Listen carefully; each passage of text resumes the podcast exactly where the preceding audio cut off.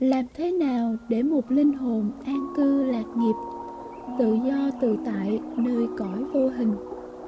An cư lạc nghiệp nơi vô hình thì tâm cảnh và thiện hành của hành giả phải tương ứng được với thực cảnh của đại vũ trụ mới nhập vào cõi giới ấy được.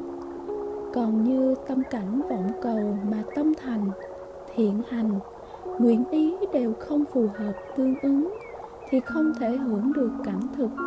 Chỉ là hư ảo mộng huyễn trong chấp niệm của một phong linh, nơi trung giới mà thôi. Còn như thích ngao du sơn thủy, làm tản nhân chu du khắp tam giới, thì đi đâu cũng được. Miễn sao có đủ tâm lực để không gặp nguy hiểm khi lang thang nơi có các thế lực cường quyền, tà quái nắm quyền hành giả nên suy nghiệm, xét mình, xem mình muốn đi đâu, về đâu với ai.